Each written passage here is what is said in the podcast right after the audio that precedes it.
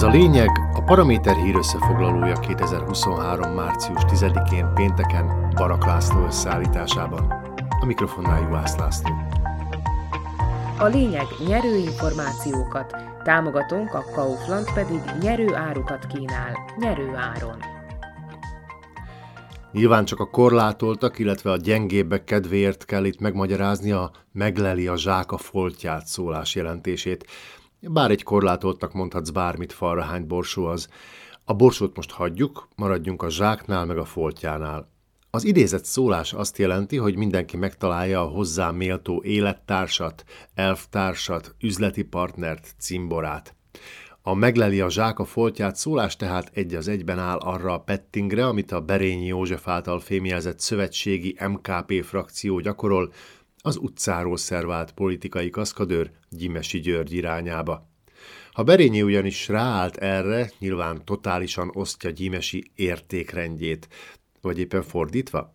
Egyébként pedig, hogy amit ezek művelnek, az ő dolguk. Annál is inkább, mert napi tapasztalat, hogy alig van hírértéke a napi politika iránt, legalább felszínesen érdeklődő választópolgárok számára is.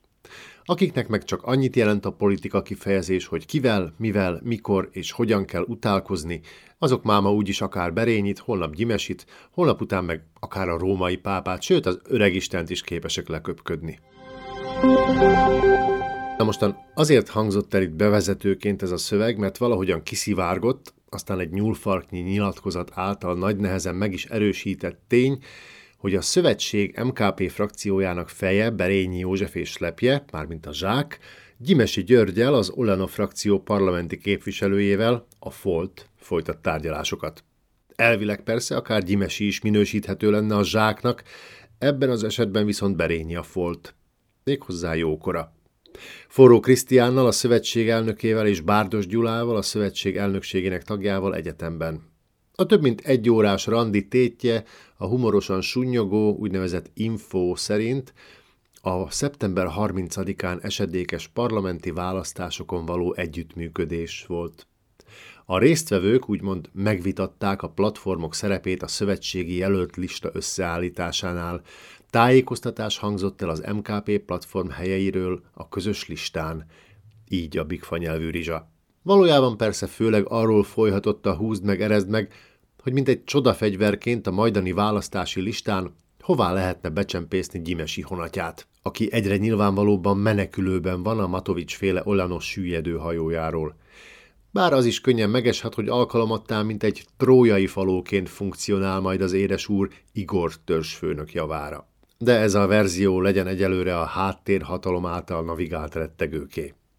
Maradjunk inkább elegánsak, vagyis tárgyilagosak. A szóban forgó találkozóra tekintsünk úgy, hogy egy teljesen szokványos eseményről van szó a választási kampány apropóján. Tucatjával megesett ilyesmi, és persze lesz is még akárhány ilyen. A gond csak annyi lehet az ominózus pettinggel, főként az MKP platform tótum faktumai számára, hogy a köznépnek csont nélkül azt üzeni, Gyimesi értékrendje és persze minden egyes kötszurkáló cselekménye egy az egyben bejön nekik. Vagyis gond egy szál se ugyanúgy látják a világot, mint Igor Matovics jobb keze. Azért a Matovicsi, akinek sikerült a politikai piedesztál legfelső fokáról ledolgoznia magát egyenesen a bányabéka hátsó fertája alatti tartományokba. Sőt, ez a kísérteties összhang pedig tökéletesen egybecseng azzal az önsorsrontó kínlódással, amit a szövetség elnevezésű politikai tákolmány létrejötte óta saját magával művel. Méghozzá a magyar egység jelszavával. Talán mindezen evidenciák tudatában a kedves igazi magyar nemzeti úrhölgyek és urak azt mérlegelhetnék, hogy egy huszárvágással átváltanak mondjuk a vígan fogunk tönkre menni szlogenre. De hát, ahogy mondani szokás, mindenki a saját keresztjét hordozza, azt jó napot. Ez a politikai bohózat egyébként untig elég is lenne így a víkend küszöbén, de hogy mindig van lejjebb is, tessék halált megvető bátorsággal szembesülni az Ipsos ügynökség legfrissebb felmérésével, amely szerint a szlovák politikai kannibál Robert Fico seregei úgy gyülekeznek a parlamenti választások jelképes kapuj előtt, mint Hannibal vezér egykor Kartágónál vagyis a pártpreferenciák tekintetében Ficóék szmerezdéje már le is nyomta a tékozló öcskös Peter Pellegrini vezette hlaszt.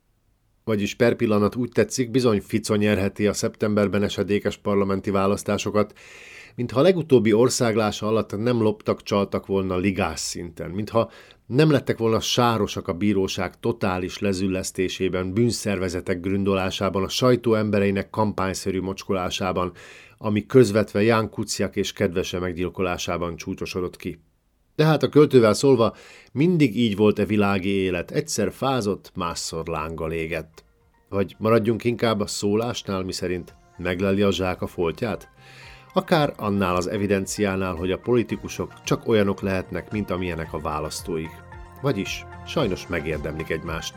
Ez volt a lényeg Barak László összeállításában 2023. március 10-én pénteken. Kommentált hírösszefoglalónkkal legközelebb hétfő este jelentkezünk szóban és írásban a Paraméteren, podcastjainkat pedig a Paramédia rovatban találják, illetve a Spotify, az Apple Podcasts, a Google Podcasts és a Podbean platformjain.